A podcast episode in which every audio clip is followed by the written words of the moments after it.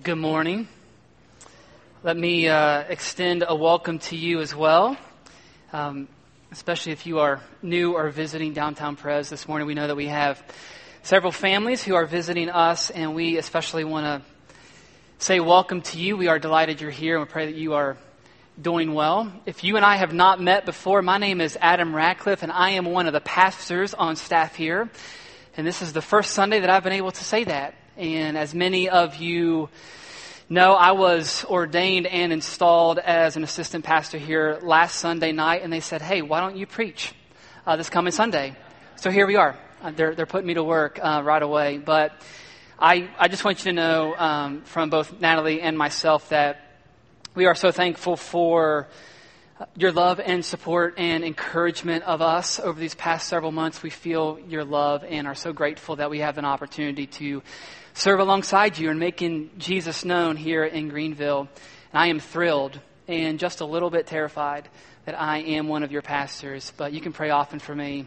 Uh, God has been gracious. But we are going to continue our study through the book of Acts this morning. And if you haven't been here the past uh, few months, we've been slowly working our way through through this book, hitting some of the some of the high points. And if you're not that familiar with the Bible, uh, Acts is the fifth book in the New Testament after the four Gospels Matthew, Mark, Luke, and John. And it serves in many ways as the bridge to the rest of the New Testament. And Luke, who wrote the Gospel of Luke, is also the writer of this book. So it's like volume two, if you will, of Luke's writings. And, and in, this, in this book, Luke is giving us a faithful account of the spread of the gospel which is the good news of what Jesus Christ has done for us. It's the good news of what God in Christ has done for us. And Luke tells us that it begins in Jerusalem, in Israel, and it's spreading throughout the entire Roman Empire, and people are turning to Jesus in faith. And churches, new churches are being formed and established through the whole empire in different cities throughout the world. It's an amazing book. But another thing that we learn from studying the book of Acts is that the gospel is not always popular, that the good news of Jesus is not always believed, that though there is faith, there's also opposition. And we've already looked at some of it, some of it throughout the past few months. That the apostles were arrested, and Stephen and James are killed. Peter's in prison. Paul's left for dead in Lystra. And we're even going to see some of that suffering here this morning that there was real persecution. There was real suffering in the early days of the Christian church. And yet, in spite of it, the gospel continues to advance. And the good news of Jesus is proclaimed throughout the world. And it continues to today. This morning, we're going to be in Acts chapter 16, where the Apostle Paul, along with Silas, Timothy, and Luke, are in a city called Philippi. And Luke tells us that Philippi is a leading city in that region, and it's in modern day Greece. So this is the first time, the first time that the gospel of Jesus is proclaimed on the continent of Europe. So just think about the implications that has for us today living in America. The first time the gospel is proclaimed in Europe. And as I was thinking and praying and preparing this past week for today, I kept coming back to the same theme. Just couldn't seem to shake it. And it ties in with what Brian was preaching on last week. So if you weren't here last week, Brian preached on Acts chapter 15, uh, what's known as the Jerusalem Council. And his main point in that sermon was that the gospel, the good news, is actually good. That it's good for us. That it's simply Jesus. That's not Jesus plus something else. It's not Jesus plus circumcision or Jesus plus performance or law keeping or Jesus plus family of origin or Jesus plus baking your own bread, but it's simply Jesus. It's his life, death, and resurrection for us. Period. That's the good news. We are saved by grace alone, through faith alone, in Christ Jesus alone. That's the gospel. And when that, when that gospel, when that good news really gets down deep into our hearts, it begins to change us. We're freed from trying to earn God's favor because in Christ Jesus we are, We already have it. We're free from trying to please people all the time, to win their approval, because in Christ Jesus we have the Father's approval. We are given hope and trust and assurance so that when the ground beneath us begins to shake, and suffering and trials and difficulties come into our lives, we will not be crushed under its weight because we believe the promises of the gospel. Promises like, He is working all things for our good, including suffering. That nothing can separate us from the love of God that is in Christ Jesus. And that dying is actually gain for us and a hundred other promises that Jesus died to, to secure for us on the cross. And in our passage this morning, we see that truth being lived out beautifully in the lives of Paul and Silas. That if the good news really is good news, inerrantly good, without us adding anything else to it, then it must be good news on the sunny days when all is right in the world. It must also be good news when the world around us seems to be crumbling. On our darkest days, when we can barely get out of bed and put one foot in front of the other, the good news is good even on the darkest of days. Otherwise, brothers and sisters, it's not really good news for us. So, with that in mind, here's, here's the big idea I want us to think about this morning. Is that the good news, it shines the brightest in the darkest places. And that includes prison cells, which is what our passage is about this morning. And it includes hospital rooms and cancer diagnosis. It includes long seasons of unemployment and depression. It includes days like Mother's Day when everyone else around you is celebrating, but secretly, internally, you are weeping because you're not able to be a mother. The good news for those who believe is that the light of the gospel of Jesus Christ is always greater than the darkness that's in and around us. Even when we can't, in the moment, feel it or experience it.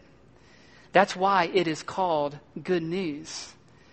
That's what I want us to see this morning. So if you have a Bible, we're going to be in Acts chapter 16, verses 19 through 34. We have it printed in your, in your bulletin as well for you. But before I read the text, because we're jumping in mid story here, let me provide just a little bit of context first. As I mentioned a few moments ago, Paul and his ministry companions are in Philippi, in, in Greece. Luke tells us that it's a, it's a leading city in that region. And it's while they're there in Philippi preaching the gospel, proclaiming the name of Jesus, that they encounter a, a slave girl who's possessed by an evil spirit. And she follows them around for for many days, it says. And Paul, at some point, gets, gets to the point where he's not going to have it anymore. And so he casts this evil spirit out of this slave girl. He delivers her. But the slave girl's owners become irate, become angry with him because Luke tells us that she was able to tell the future, and they had gotten rich off of her ability to tell the future. So she was a fortune teller. And so they become irate with Paul and his friends, and we pick up the story in verse 19. So let's, let's read the text. It says, But when her owners saw that their hope of gain was gone, they seized Paul and Silas and dragged them into the marketplace before the rulers. And when they had brought them to the magistrates, they said, These men are Jews, and they are disturbing our city. They advocate customs that are not lawful for us as Romans to accept or practice. The crowd joined in attacking them, and the magistrates tore the garments off them and gave orders to beat them with rods. And when they had inflicted many blows upon them, they threw them into prison, ordering the jailer to keep them safely. Having received this order, he put them into the inner prison and fastened their feet in the stocks. About midnight, Paul and Silas were praying and singing hymns to God, and the prisoners were listening to them. And suddenly there was a great earthquake, so that the foundations of the prison were shaken. And immediately all the doors were open, and everyone's bonds were unfastened. When the jailer woke and saw that the prison doors were open, He drew his sword and was about to kill himself, supposing that the prisoners had escaped. But Paul cried with a loud voice, Do not harm yourself, for we are all here. And the jailer called for lights and rushed in, and trembling with fear, he fell down before Paul and Silas. Then he brought them out and said, Sirs, what must I do to be saved? And they said, Believe in the Lord Jesus, and you will be saved, you and your household. And they spoke the word of the Lord to him and to all who were in his house. And he took them the same hour of the night and washed their wounds, and he was baptized at once, he and all his family. And then he brought them up into his house and set food before them, and he rejoiced, along with his entire household, that he had believed in God. This is God's word. Let's pray. Father, may the words of my mouth and the meditations of all of our hearts this morning be pleasing and acceptable in your sight, our rock and our redeemer. We pray this in the beautiful, matchless name of Jesus. Amen.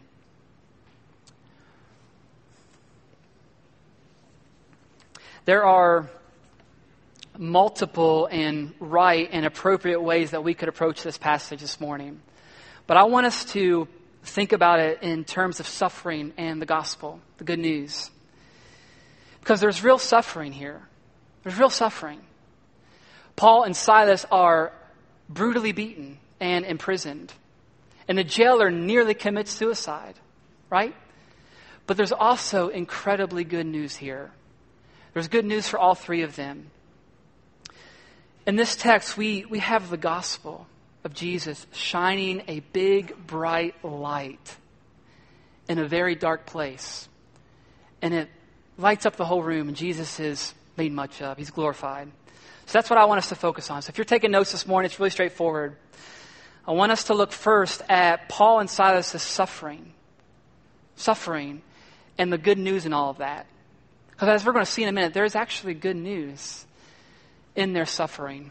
And then, second, I want us to look at the jailer's trusting in that good news.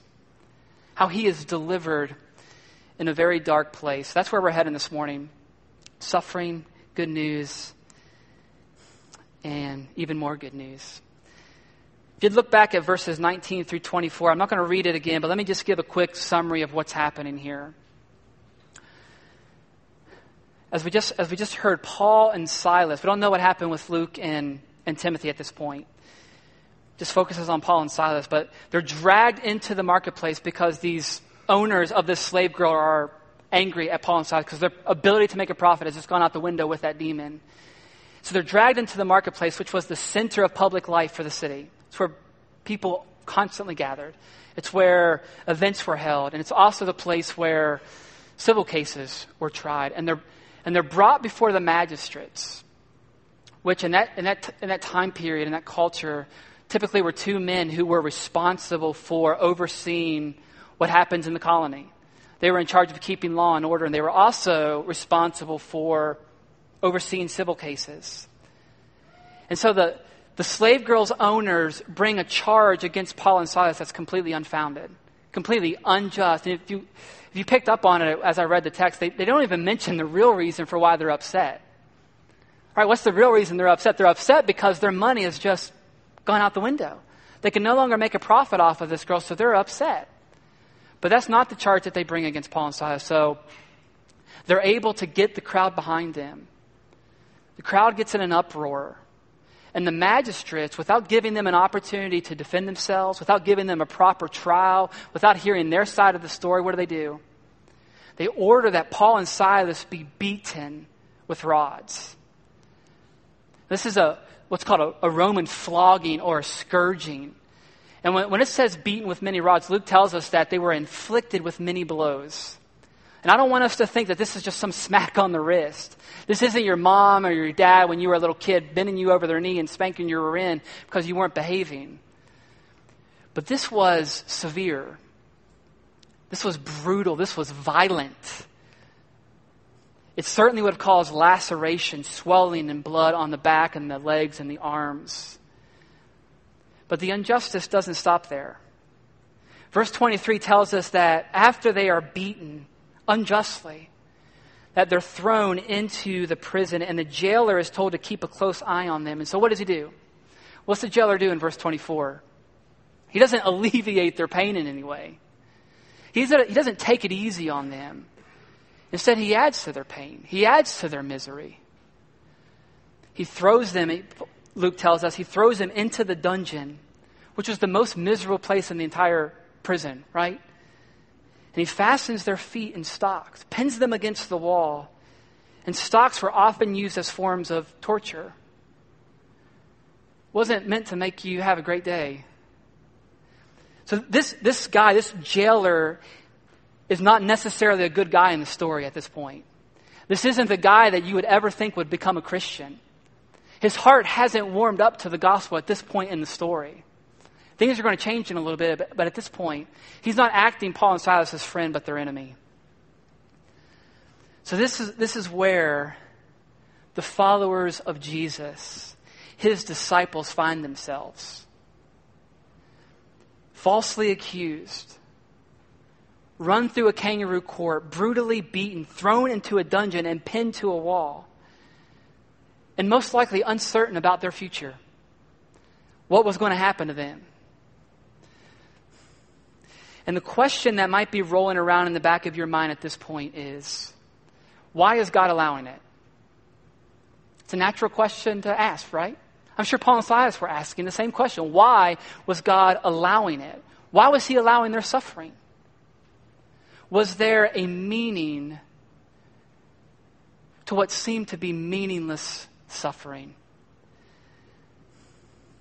And if we, if we just take a step back for a minute and we take an honest look at ourselves, at our own lives, we ask the same sort of questions, don't we? When we can't seem to make sense about what God seems to be doing in our trials, in our difficulties, in our loneliness. Because the danger for us when reading a passage like this, when approaching the Bible, the danger for us is that we will read this and just completely disconnect from what's happening. Because that's not the kind of suffering that we are experiencing today. Most of us are not experiencing this kind of persecution. But as you know, part of being human and living in a fallen and broken world is that there is suffering. Some of you may um, be familiar with the name Vaneetha Rendall. And I want to read a portion of an article that she wrote back in 2015. She's written a lot about this, but she's experienced a lot of suffering in her life. A lot of suffering that some people might be thinking, my goodness, why would God allow something like that to happen to such a good person? I, I think it'll be encouraging to you. It's been encouraging to me. Let, let me just read a little bit about her story and how she's processed these kinds of questions. This is what she said. I contracted polio long after it was supposedly eradicated. The doctor misdiagnosed my symptoms because she had never seen polio before. And the wrong diagnosis led to widespread paralysis. With a childhood spent largely in hospitals marked by painful surgeries. Over 30 years later, my infant son died because the substitute doctor was unfamiliar with his heart condition. The doctor took him off his life saving machine. Within two days, my son was gone. How could I possibly reconcile these losses? They were unspeakable, preventable, unexpected, and in the face of such catastrophes, my natural question was why? Why did this happen? If God was in control, why did He allow it? Why didn't He stop it? Why, why, why? That question haunted me for years. She goes on to say, I was certain that if I had an explanation for my trials, that if I could understand God's purposes in them, if I just had a reason, then I could have accepted my losses with more grace. And I've heard countless others say the same thing. That's probably true of you this morning. That if they only knew why, they would be able to move on. Then she says, Well, I thought that freedom would be found in answers. True freedom was actually found in surrender. I didn't need to figure it out. It didn't need to make sense to me. I didn't need to understand the details. I just needed to trust God. Trust Him because He is infinitely wiser, more loving, and more purposeful than I am. He has a reason for my pain, many reasons, even when I am at a complete loss to name even one. And then the last thing, this is how she ends it. As we trust God with the things in life that we may never understand, it's in those moments that we are transformed. We may never know why we are going through trials, but we can take comfort in knowing that there is always a reason for our suffering 10,000 reasons. Reasons that are bigger and more magnificent than anything we can imagine. One day our faith will be as sight and we will see all of God's glorious purposes in our trials. But for now, as we wait, we must trust Him. There's always a why to our pain. We may never understand it in this life, but this we can know as we surrender our questions to Him, God will answer us with nothing less than Himself. And I just want to give a hearty amen to that.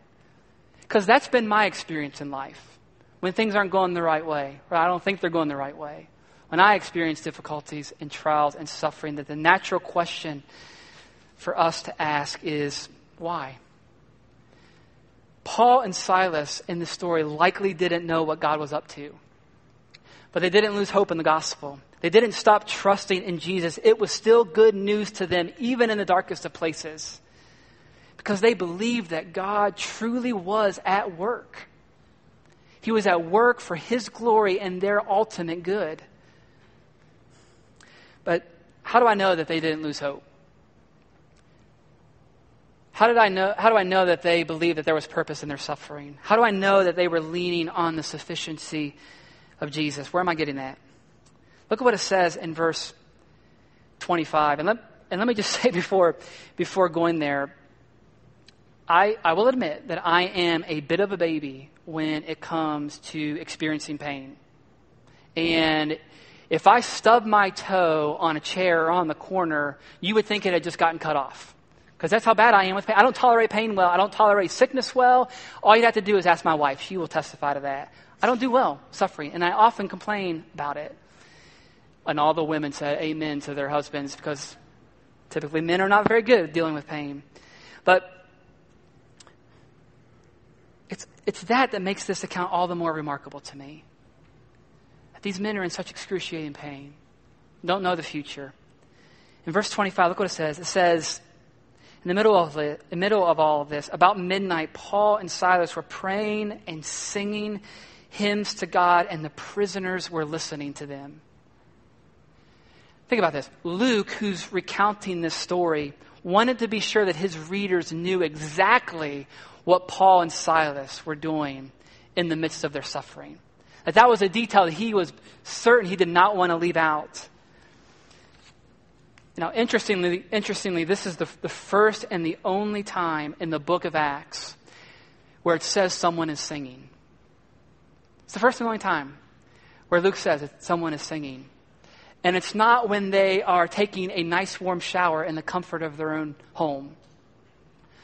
But it's when they're in the middle of excruciating pain and misery, uncertain of the future, in a dungeon, locked up, that they are doing this, trusting in God in the midst of their suffering.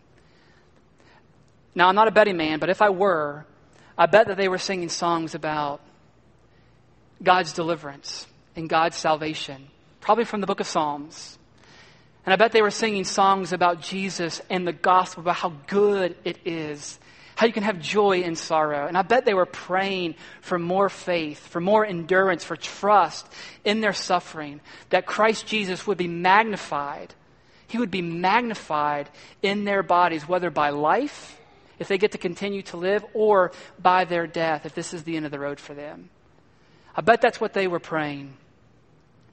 And in the middle of this worship service, their worship of God, and Luke tells us, remember, that, that other people, the prisoners who were in the room, were listening to these men singing and praying. That Jesus was being exalted. In the middle of their worship, God steps in.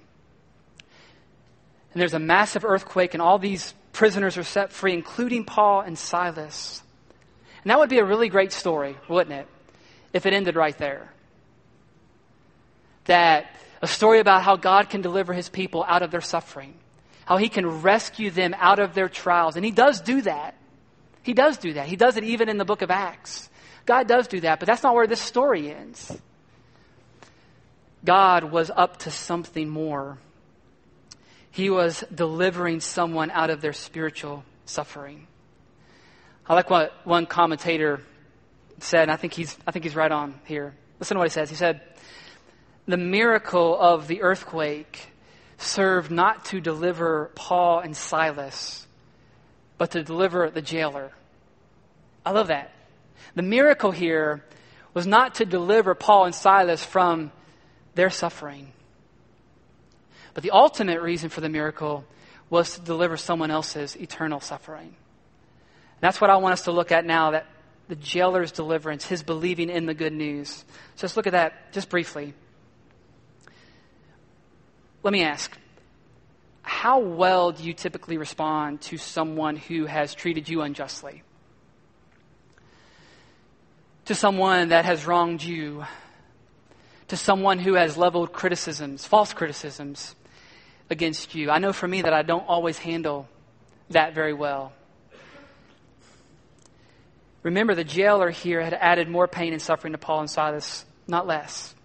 He wasn't acting their friend, but their enemy. But look at, look at verse 27. When the jailer woke and saw that the prison doors were open, he drew his sword and was about to kill himself, supposing that the prisoners had escaped. This man knew what it likely meant for him if all the prisoners that he was charged with overseeing had escaped from his prison. It meant death, right?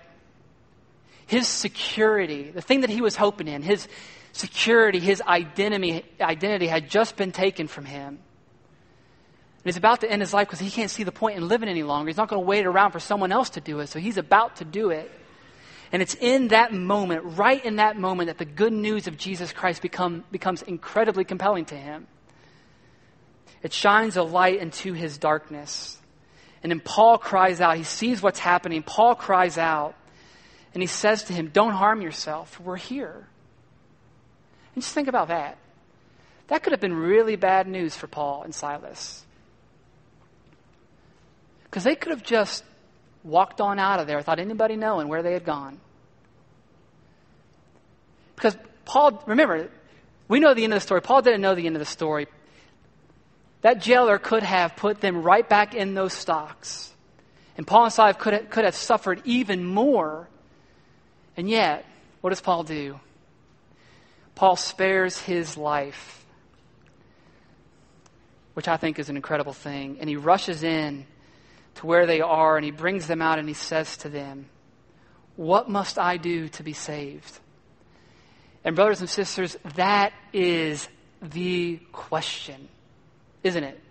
That is the question that all of us must ask. What must I do to be saved? Now, it's likely that, that the jailer had heard what they had done for the slave girl, how they had delivered her from her bondage. And it's likely that he had heard of their message, that they were preaching the good news. But there's no doubt that he had watched them suffer such injustice. But miraculously, they did not pay in kind. They didn't curse their persecutors. There's no doubt that he had heard them praying and singing to their God, that they had joy, even in such misery, and that he had miraculously delivered them. And it was in that moment when he was just about to kill himself that Paul, whom he had treated so cruelly, spares his life. And all of that combined was a powerful witness to the beauty and the glory and the sufficiency of Jesus and the gospel and of his desperate need for it. The man was about to end his life because he thought it was over. But in a moment, he's about to find his life. Listen to how they answer his question in verse 31. And this is the one must of Christianity, that without this, you don't have Christ. But remember, again, this isn't this one thing and then something else, but it's this one thing. And if you're a regular here at DPC, you, you know that this is something that we get really excited about, that it's what we glory in, because it's our very life.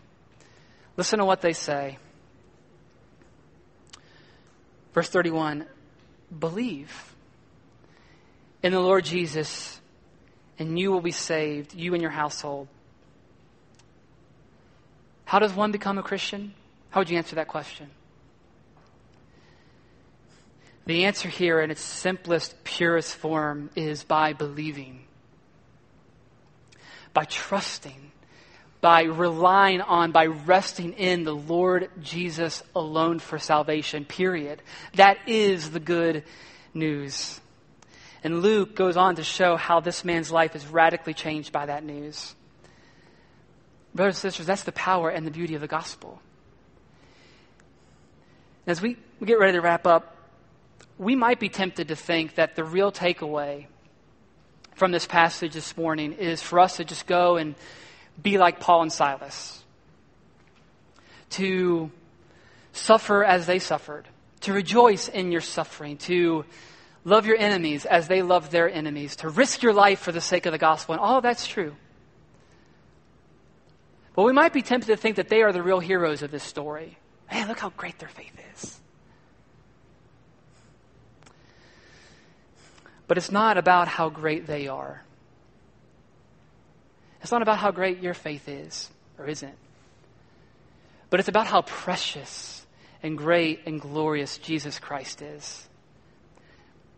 Let me ask, why were they able to trust God in such an awful situation? when they didn't know the why or what the outcome would be? Why were they able to pray and praise God even in the darkest of places, to have joy in such sorrow? Why were they able to love someone who had treated them so cruelly?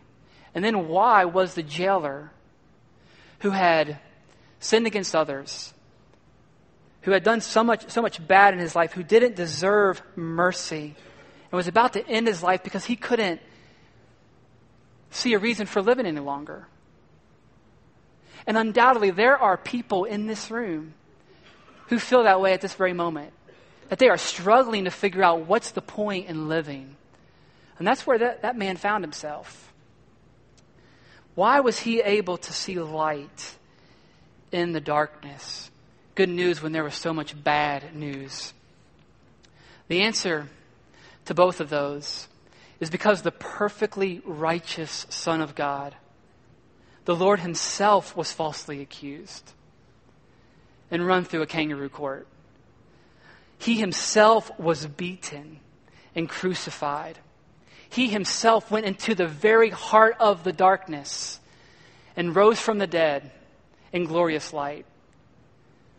He Himself bore our sins upon His back so that you and I might be reconciled to him, so that he might reconcile his enemies, the likes of you and me, to himself, that he might secure all the promises of God for his people, ones like we read earlier from Romans 8 and a hundred others.